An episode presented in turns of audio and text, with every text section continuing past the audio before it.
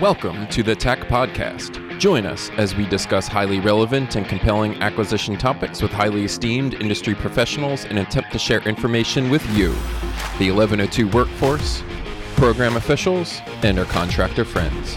We hope that you find our topics and discussions helpful and enjoy this episode of TAC Talks. Good day to you all, acquisition community. Hope your procurements are going well. Thank you for joining us on this episode of the TAC Podcast. We have an exciting topic that'll surely invoke some strong emotions no matter what side of the table you sit on. And that topic today is the debrief. We are all familiar with debriefs, but the question is are we getting as much out of them as possible? Debriefings are an important part of the acquisition process, so much so that OMB released a myth busting memo in 2017 devoted to discussing aspects of the debrief. As stated in the memo, debriefings afford offers on a competitive solicitation, an explanation of the evaluation process, an assessment of their proposal in relation to the evaluation criteria, a general understanding of the basis of the award decision, and the rationale for exclusion from competition. So we intend to discuss various aspects of the debrief today, and to accomplish that, we have three very qualified guests with us. First, we have Chuck Ross, a division director here at the TAC. Chuck has been a contracting officer with the Army, FAA, and here at the VA. We also have Deborah Clayton, who has been a CO for over a decade at the Army and here at VA, and one of our most seasoned COs here at the TAC. Um, Debbie has been through numerous debriefings and will bring some good perspective into the discussion. And last but definitely not least, we have Melanie Alio from our Office of General Counsel. Melanie has supported the TAC and has been in many debriefings with us over the years. Also, first time in podcast history that we have a representative from OGC, which I does I do think speaks volumes for uh, our OGC support here at the TAC. So uh, thank you, Melanie, and we welcome you all to the podcast today.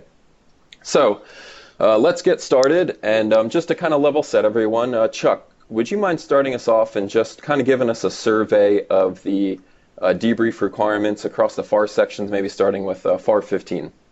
Sure. Thanks, Mark. Um, so I think it's it's appropriate to point out that depending on which part of the FAR we're contracting in, the debriefing requirements are uh, a little different. Um, FAR 15, uh, contracting by negotiation, uh, sets forth an entire section devoted to the requirements of uh, pre-award and post-award debriefings and uh, what is included and should be included in those debriefings. Uh, just to touch on a few things. So normally the process is when a offeror or contractor is removed from the competitive range or is not selected for award, they are notified within three days after the contract has been awarded or uh, exclusion from the competitive range by the CO in writing. They then have five days to request a formal debriefing. Now that can take the uh, the form of a couple different ways. It can be a virtual debriefing, it can be an in-person debriefing, or it can be a written debriefing.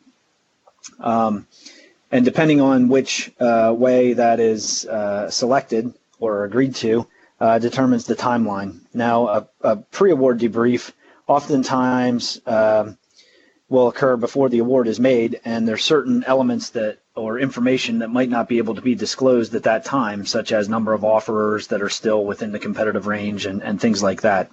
So, uh, and a contractor will have to determine whether they want a pre-award or post-award debriefing when eliminated from the competitive range. Typically, it uh, also does not extend the time for uh, protests uh, either, the timeline associated with that. So if a pre-award debriefing is selected, then uh, the timeline is normally not altered for that. Now, there's certain information that can be revealed within the debriefing or unearthed as part of it. You know, the, the government is open and transparent to the best that they can be with the debriefing, and they can provide the overall rankings of offers if any rankings are used uh, by the agency, uh, summary of the uh, rationale for the award, the types of strengths and weaknesses that were assigned to that offeror uh, that is being debriefed, uh, but then there are some things that cannot be discussed uh, in the debriefing as well, such as trade secrets, privileged confidential information, uh, or any names of individuals that were provided as uh, references on past performance evaluations. So, despite any kind of questions from the debriefing contractor, those types of information should not be discussed in the debriefing.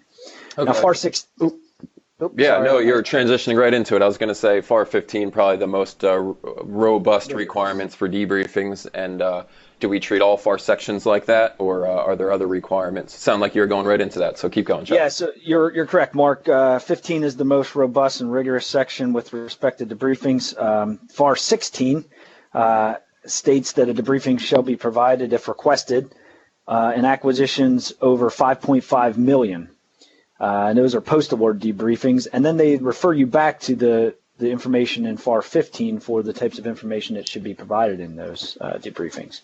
Now, FAR 8 under uh, the federal schedules, most likely, um, that the debriefing requirement is actually that the contracting officer only provide a brief explanation of the basis for their award uh, if requested. So there, it becomes a little bit less rigorous uh, when you go to uh, FAR 8. And then 13, FAR 13, I believe, is the least rigorous uh, of all, and it basically states that anything over the simplified acquisition threshold, if the offeror notifies the government that they would like some further information, then the contracting officer can provide that, but not a formal debriefing.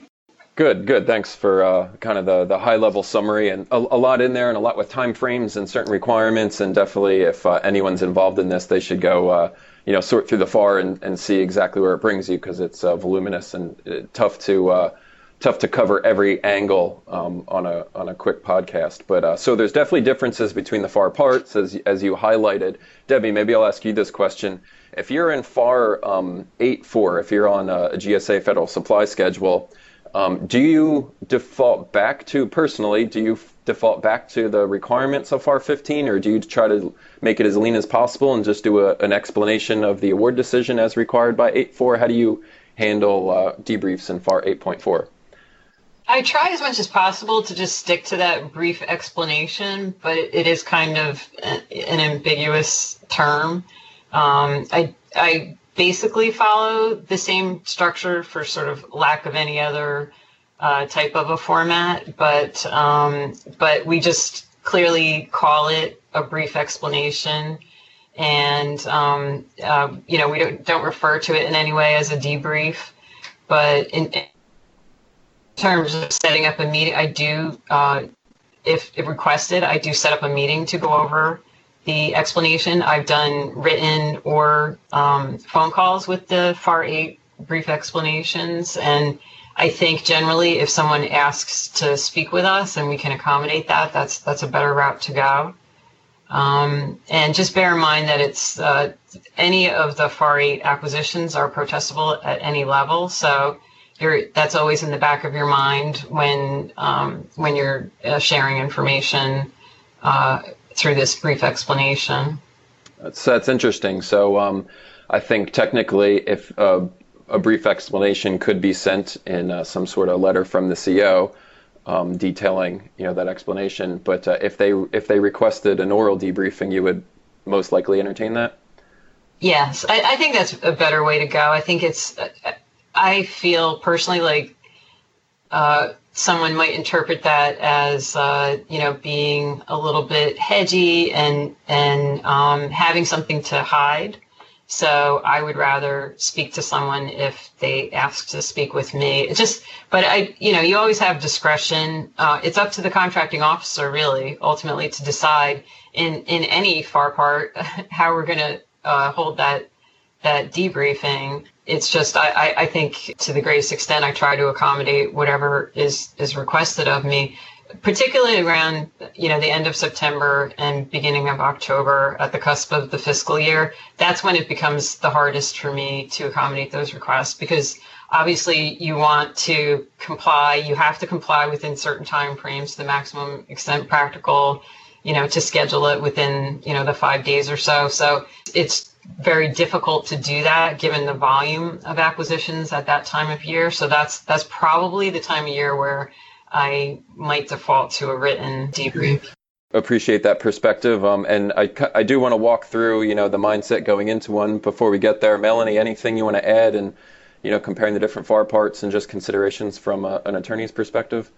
Deborah, you, you hit the nail on the head when you talked about just being transparent and um, increasing the understanding and, and sharing information. I, I, think that to me is the the number one most important thing about a debrief. And the more that we can help the offer, the offers understand what we did and, and increase their confidence in us, the more like the less likely it is that there's going to be a protest.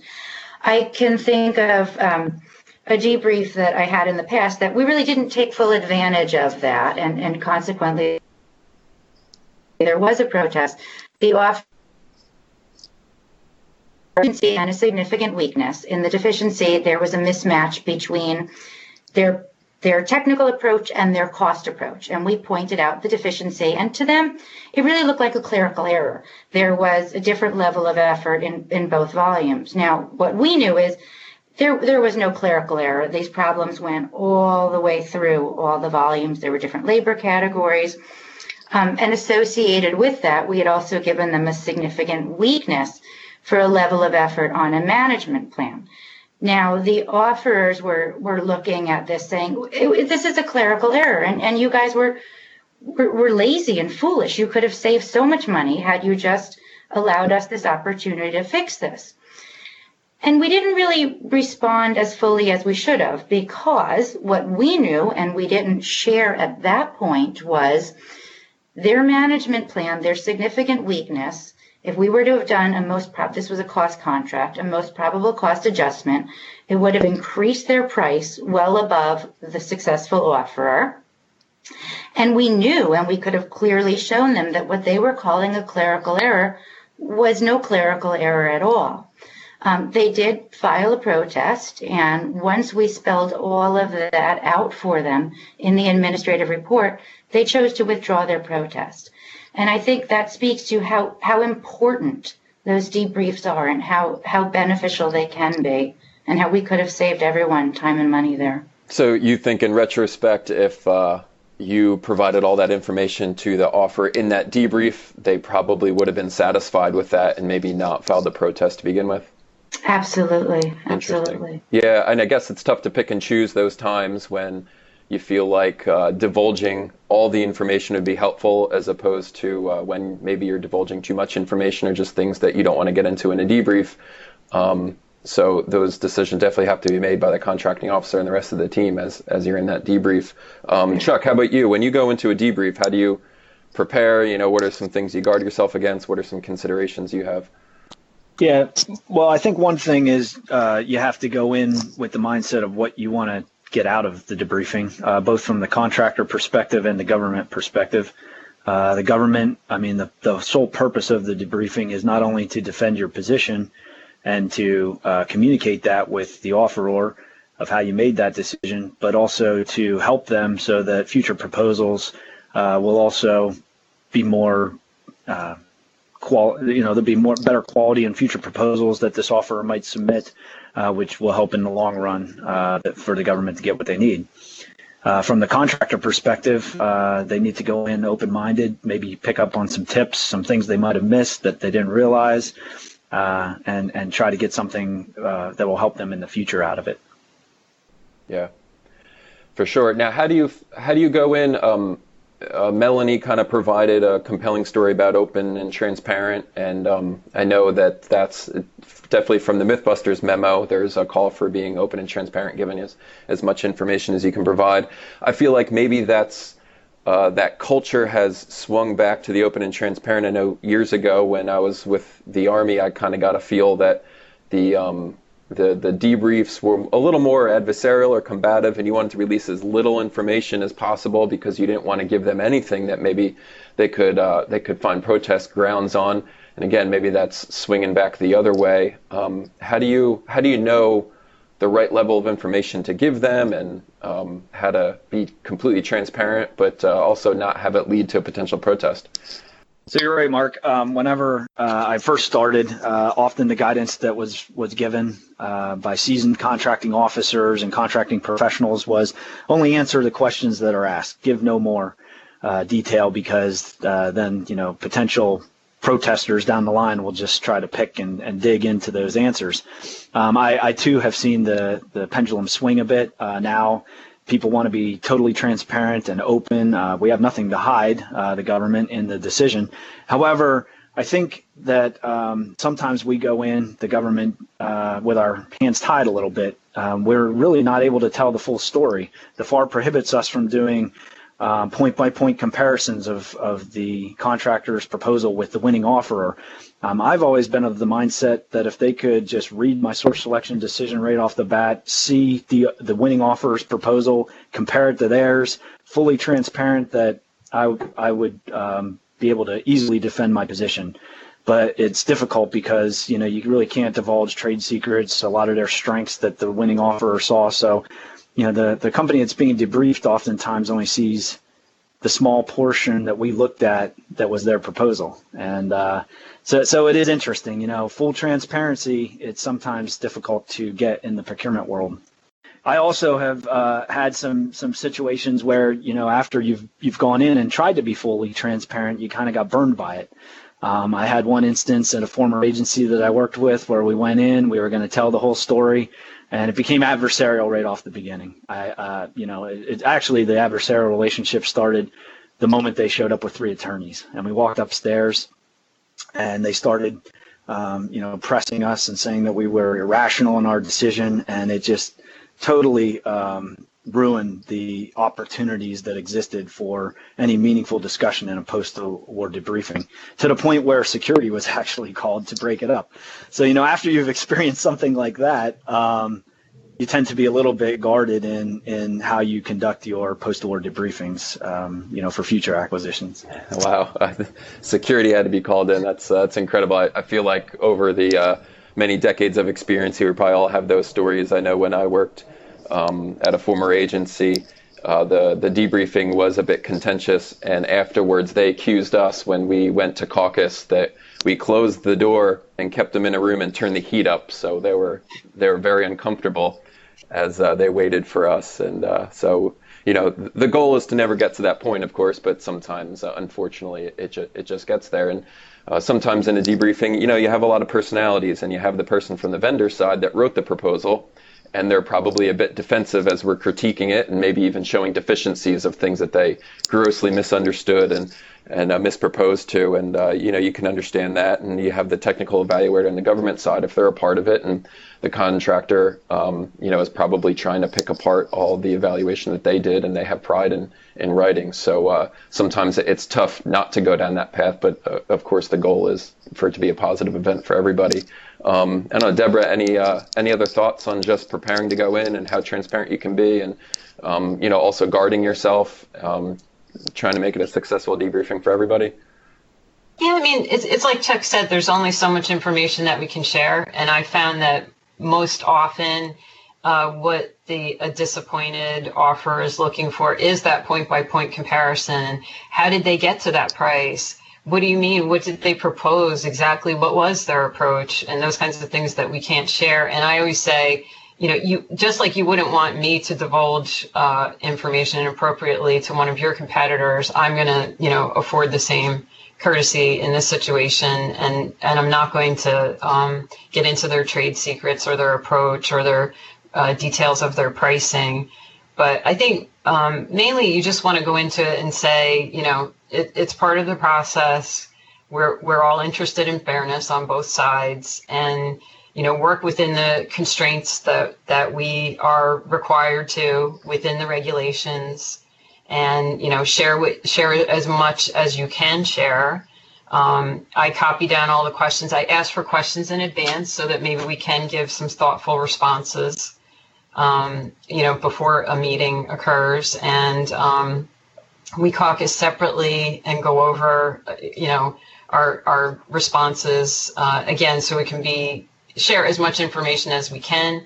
Ultimately, your your hope is that the goal for the offer is to get a better proposal the next time like chuck said like that's that's supposed to be um, you know what what we're after and what what we're getting through and I, I also keep in mind that in, in many cases, if I have a rapport already with some of these folks that I'm meeting with, I, um, you know, we we already know each other. We already understand each other. Um, it's not going to be that contentious. I, I, mean, I don't expect it to be, but I'm not going to take it personally if there is a, a protest you know, again, it's part of the process. It's it's neither good nor bad. Um, you know, it doesn't have to be interpreted negatively. Our, our goal is always to have a protest that is denied. Um, but even sometimes when we when we try our best, we, we don't get to that result. Um, so I I mainly just want to you know stick to what I I can say, understand my requirement, understand my tech reports. It also goes back to when you're in your evaluation process, are you ensuring that your technical evaluators understand that they're going to be held to account for all the, um, you know, um, criticisms that they're leveling against someone's, you know, proposal. Like you said, Mark, they have pride of authorship. And so people can be personally offended. They might have been working on that for, you know, more than a month if it started in the market research phase they might be really really wedded to this and really counting on it. And it's it could actually literally be uh, mean whether they have a livelihood. So so just you know be courteous and respectful share as much as you can understand your um, requirement understand your evaluation understand the contents of your debrief before you present it and you know that's that's the best that you can hope for really. Yeah you said something interesting there. Um, do you have a rapport with the vendor already? And not that we can have a rapport necessarily with every vendor especially on some of these where we get just a number of proposals in.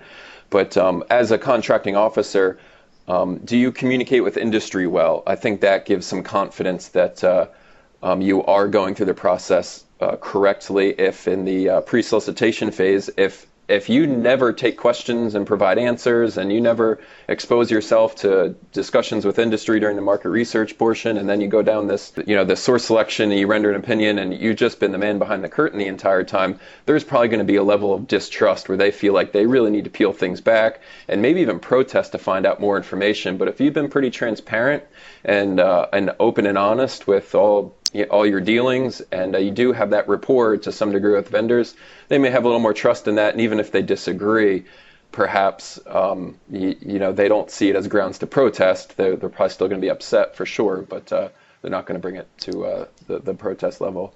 Um, Melanie, I'll kick it back over to you. Any other uh, considerations from an OGC standpoint, and even like as we decide within the uh, within the debrief um, the decision to you get a question back. Do you stop in caucus versus just dialogue, um, kind of you know free flowing back and forth? I mean, what are from an attorney's perspective, what are the advantages and disadvantages of making it seem like we have to go behind the curtain, drop a, a formal answer, and then provide it versus right. feeling a little more casual with it? Yeah, that, that that's an interesting question. It is something that I've thought about. Sometimes when we when we do those caucus and we we take a while, probably because we're we're overthinking and we're trying to get our answer just perfect.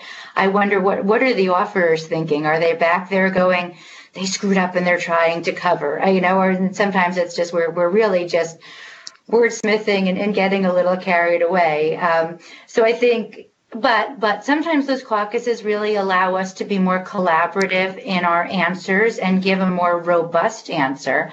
And sometimes it allows a contracting officer i've heard them say well ask me. Well i, I want to say this but can i? And then we talk it through and then they feel more confident that they can and they share more information.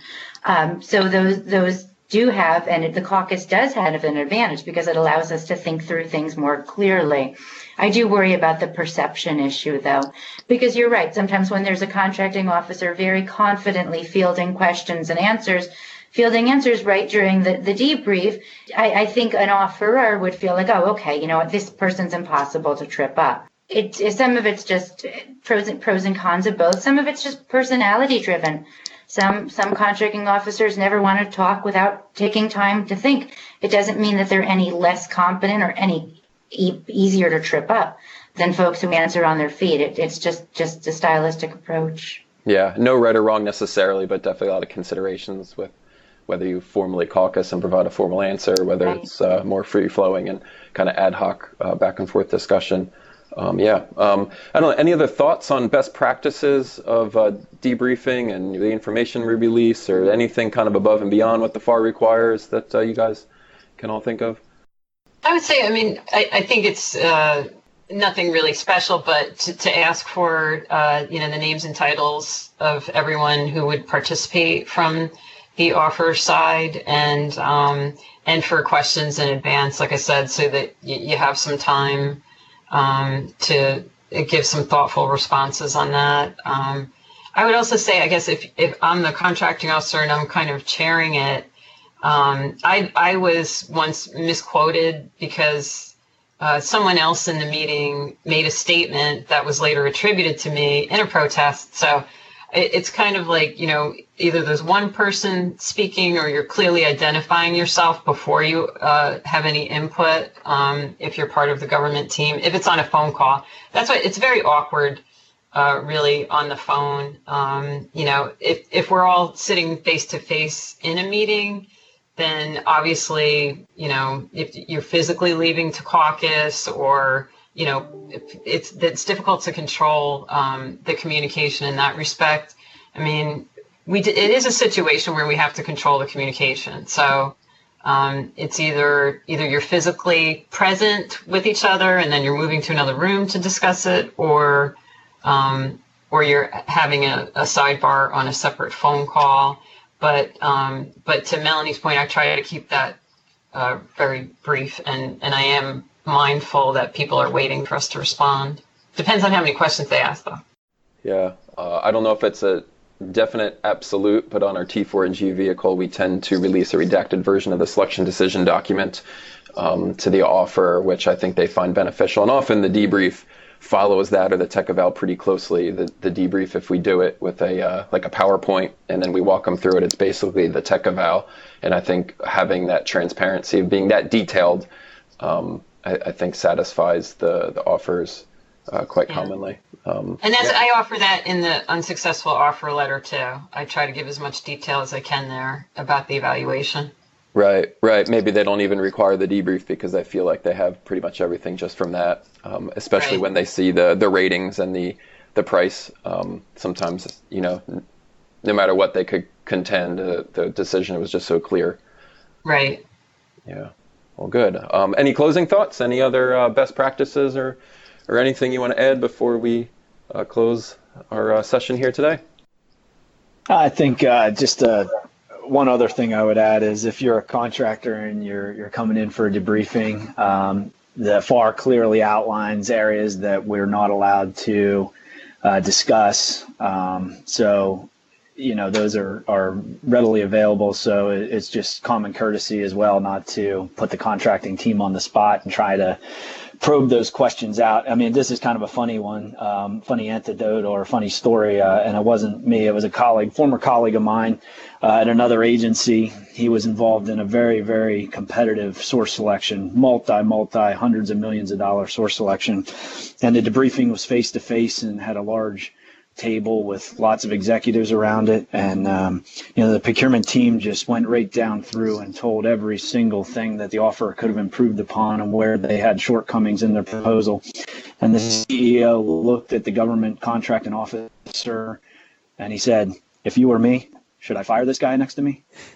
And it put the contracting officer on the spot in a very awkward situation. So well, maybe he was joking. I don't know as if he really was, and it just really put the whole contracting team in an awkward uh, situation. So I think uh, you know you really need to to make sure that you're asking questions that act that actually could be and should be answered. yes, yes, good story, um, and probably a uh, no better way to end than a funny anecdote like that. Uh, so let's uh, wrap up this episode.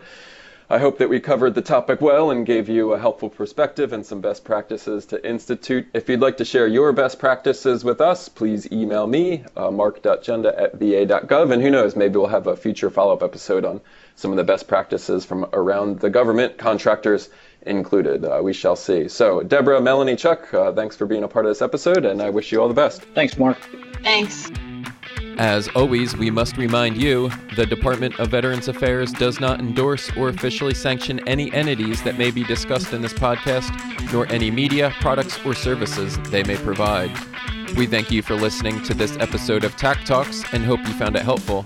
You may direct any questions or feedback to Mark Junda at mark.junda at va.gov.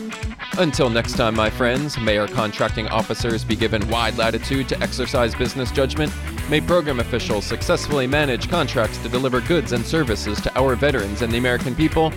And may our contractors support our needs and be prosperous.